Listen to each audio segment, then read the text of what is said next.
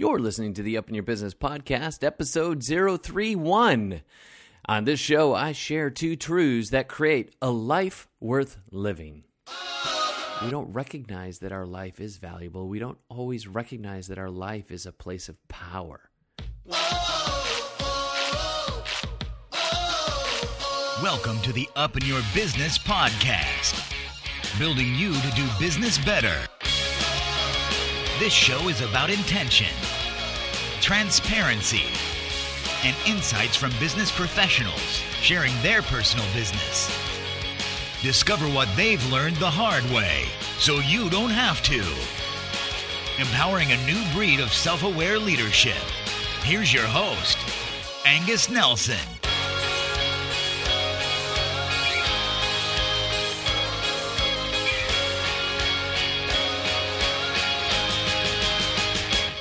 Hello, hello. Welcome to the Up in Your Business podcast, building you to do business better. So glad to have you here today. If this is your very first time coming along for the ride, welcome to the journey. So glad to have you a part of the community. I hope you enjoy yourself uh, while you're here. Now, we're going to start off uh, right away, and we're going to start off deep. So, uh, buckle your seatbelts because here we go. Did you know that where you are is not where you're going? The person you are uh, has been the culmination of what you've done, experienced, and ultimately how you've processed all of that in your mind. But what if what you've processed isn't altogether true? And if it isn't true, what you have processed about your past may now be what is now a limitation or a misunderstanding or even error. And you perhaps are dragging that into your future. So that's a small notion of what I'm talking about today. And this week, I was going through some old videos. I was trying to find something uh, for someone, and I, I stumbled across one of my old talks. And it's not a very long presentation, nor is it one of my uh, better ones. However, I do believe that it reflects a profound shift in much of my thinking um, as I've you know grown, or I guess you'd say the evolving of Angus, if you will. And this can be your story too, if you let it. That being an ever evolving you. You see, I believe that life is filled with paradox. And I've mentioned this before, but in particular, there are a lot of psychological propensities we all have that cause us to immediately think we should do one thing to accomplish or attain something else, when in reality, we need to do the exact opposite. And rather than explain this, I want to show you. So let's begin with an audio from that video that I found. And and my apologies for it not being the best of quality. After all, it's like 10 years old. So please bear with me. But let's take a moment and listen to that. Uh, today I'm going to talk to you about my favorite subject and yours. It's the subject that you were born with. It's the subject that you see in the mirror. It's the subject that you think about, dream about, wonder about. It's this thing that we all call me. I'm going to talk about my favorite subject is me.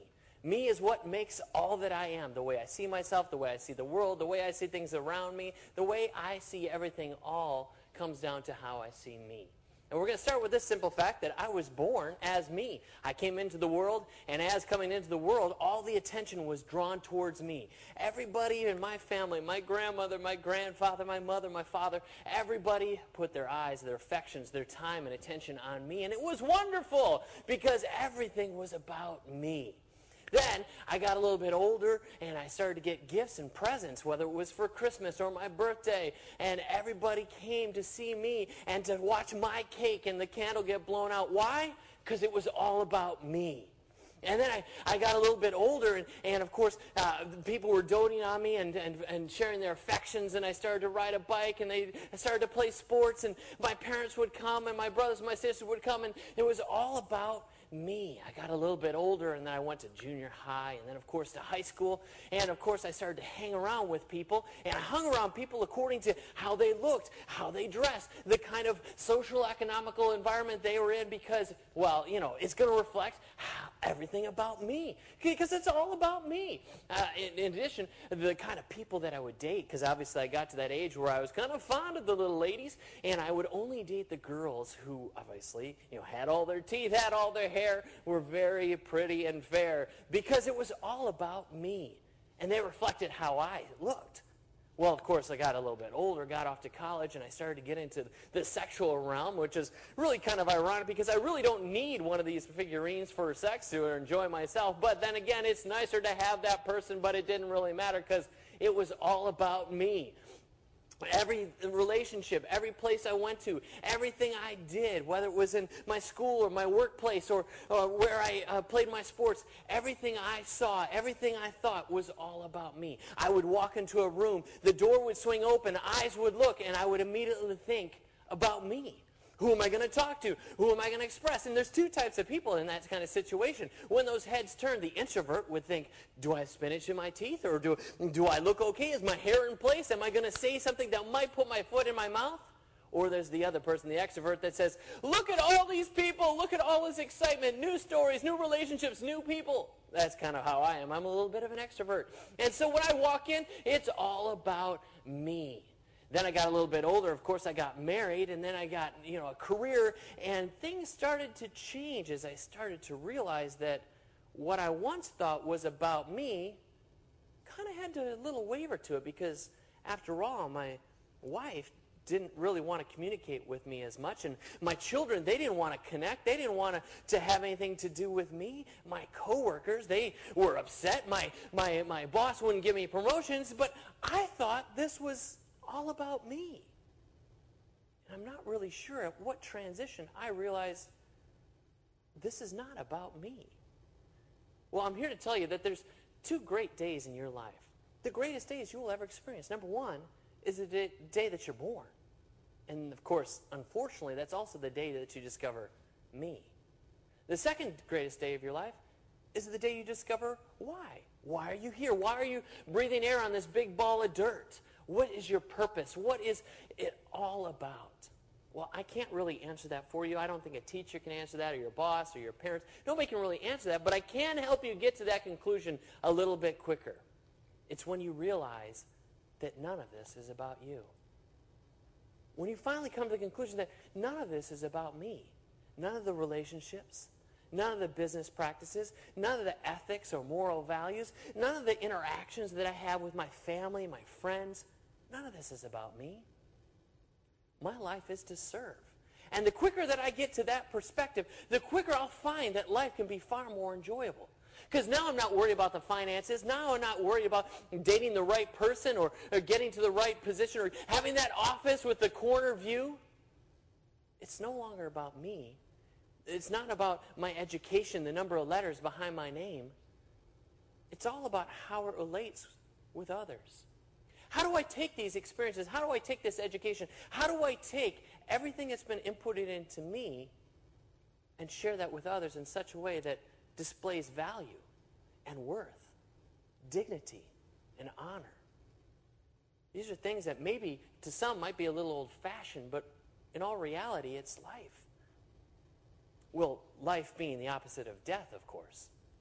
Because you could be the person who's all about me. And all you do is you're like a little uh, leech, whether it's spiritually, emotionally, physically. All you want is everything about you, and you suck the life out of other people only to bring death. Or you can seek your life to give life to others, to make your life a breath of life by inputting into them how much they're appreciated, how much they're valued, how important they are. The greatest move right now in all the corporate sector is servant leadership inputting into others, realizing that this life is not my own, but this life is to give away. This life is not about me. And the sooner you realize that, the further ahead you'll go, whether it's in promotion, whether it's in relationships, whether it's opportunities, because you care about others.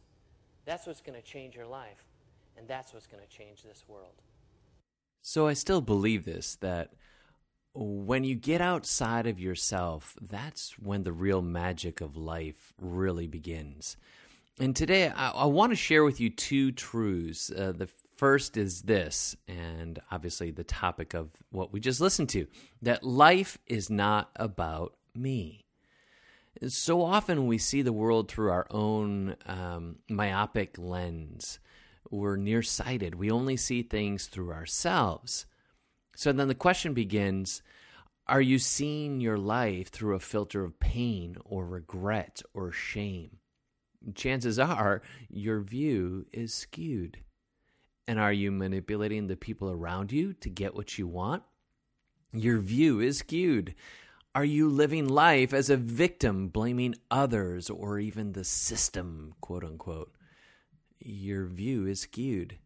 And are you complaining because you don't get opportunities or don't get notice? Perhaps your view is skewed. Many times, you and I, we go to this place of inwardness when we're hurting. And even if we feel justified, even if we feel um, maybe it's not fair, um, we go to this place and it causes us just to elevate ourselves onto a pedestal when all we can see is what we feel. But we don't want to stay there because that's a trap. And again, even if you feel justified, even if you feel it's not fair or that it's just ought not to be, it's not supposed to go that way, you have to take the high road and rise above the immediate situation in order to see a bigger picture. And here's the thing if you live a life of generosity and abundance, you have a mindset that there will always be more, more opportunities. There'll be more um, times when you can get promoted, more ideas, more creativity, more innovation. But if you live a life that's full of lack or of desperation, you'll see that there's never enough. And know this that the opposite of life is not death, but the opposite of life is selfishness. So, therefore, our life is a constant struggle to stay above yourself. And if you look to any of our great heroes of fables or legends, you know, those of history, you'll find that those that have always risen to a higher echelon of existence, they always got out of the way of self interest. Only good things happen when you get out of your own way. And so that's the first truth. Life is not about me. So let me jump into the second truth. Life is all about me. So there's the paradox, remember? While one element is true, another is truer. If if that's even a word, truer. Um, if you've you know flown like on a, a an aircraft here recently, you know that a flight attendant, uh, their protocol takes you through the safety features of the plane. And one of the critical pieces is that when there's not oxygen in the air, you're supposed to grab one of these yellow cups that drop out of the ceiling and place it over your mouth and breathe normally, um, which I think is really kind of comical because it's going to be difficult to breathe normally. But stay calm, breathe normally. And the interesting part about that is that they recommend you place this your own mask on your face before helping somebody else. And in the same fashion, I want you to recognize that you only have one life to live. So the question becomes how will you live it? And what are you willing to do to avoid regret? What will you let go of in your past hurt or unforgiveness? When will you learn to live freely and lightly? When will you release the past so that you can live your future? Is now the time that you finally evolve yourself into a new way of living? That's the thing is we don't recognize that our life is valuable. We don't always recognize that our life is a place of power. We get caught up in the day to day. We get caught up in all the obligations and all the responsibilities and that keeps us oftentimes distracted from being able to put on the mask for ourselves and breathe normally. You're one in seven billion. Do you know that? You are unique, and there is no one just like you. There's no other person that can do what only you can do. And somehow we bought the lie that we must keep up with or surpass those around us. It becomes this whole competitive dog eat dog competition with those that we work with or those that are our neighbors or those that, you know, might even be family members. And it becomes an ever encompassing, ever exhausting, self absorbed existence because once again we feel like we're never enough. We're living in a place of lack. So, therefore, we end up living our entire lives in the shadow of someone else. That takes us to a place where we're far too busy trying to impress or compete and to conquer the lives of other people. And we only become jaded and depressed or complacent in our own. And I'd like to say this you know, life is like like golf. And if you ever played golf, and especially if you played with me, you know that I'm terrible. Uh, but it, this is the truth. The harder that you try, the worse that you do. Golf is a game of rhythm, it's a game of ease and letting the club do the work. And you find your rhythm and you find um, your technique, and then you just let the club do the rest. I think life is a lot like that we're trying so hard and out of that desperation out of that lack we try even harder and then when that doesn't work we try even harder and it's a never ending cycle so what if instead you tried living in a way that you impress or compete or conquer yourself. That might be a very different existence. In order for you to truly have compassion, in order for you to truly live in leadership or have respect for others, you have to first have compassion, value, and respect for yourself. When you can lead yourself in that way, it's very easy to lead others. And that's putting the mask on yourself first. So for you, you are life itself. You determine the quality and the caliber of your existence.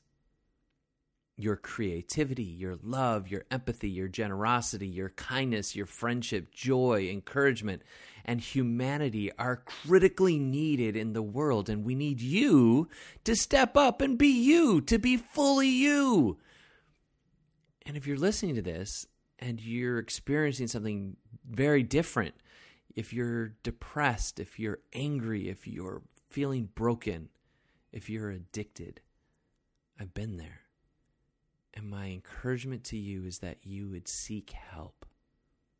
You can get through this. There are people with skills and tools and talent to help you out of your debilitating present so that you can move towards an effective and transformational future.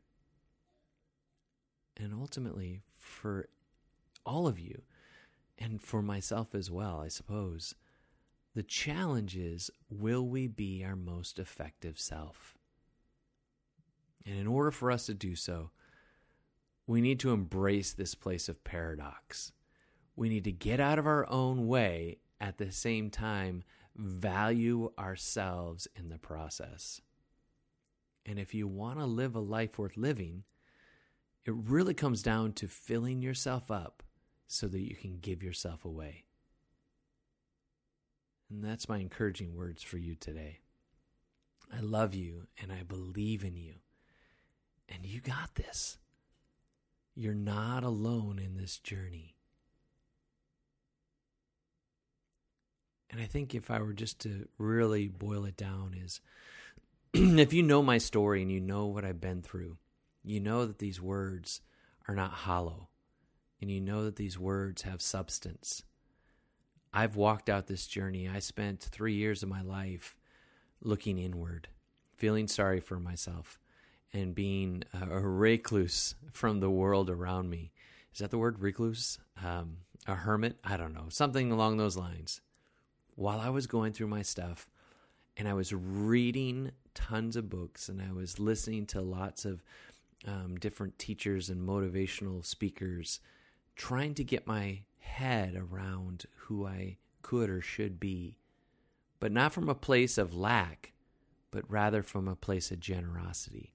I eventually connected with myself in a way that, you know, didn't uh, discount or restrict me. I didn't see myself as lessened because of my current circumstance, but instead I saw myself where I was was not going to dictate where I was going.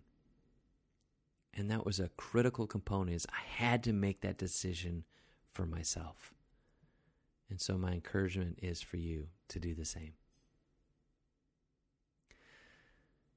So do you like that?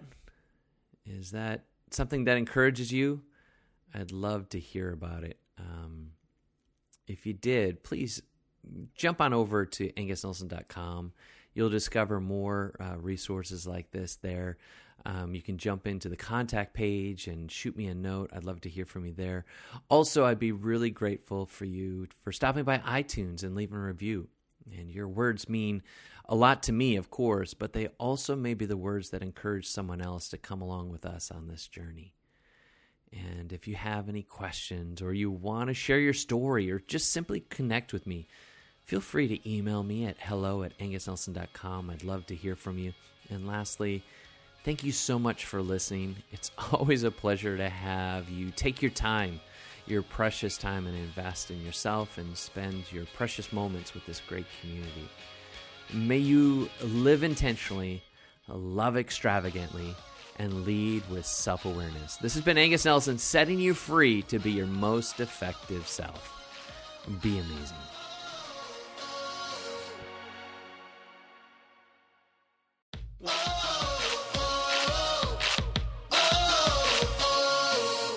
Thanks for listening to the Up in Your Business podcast with Angus Nelson. Find more at upinyourbusiness.co. Remember, that's .co, not .com.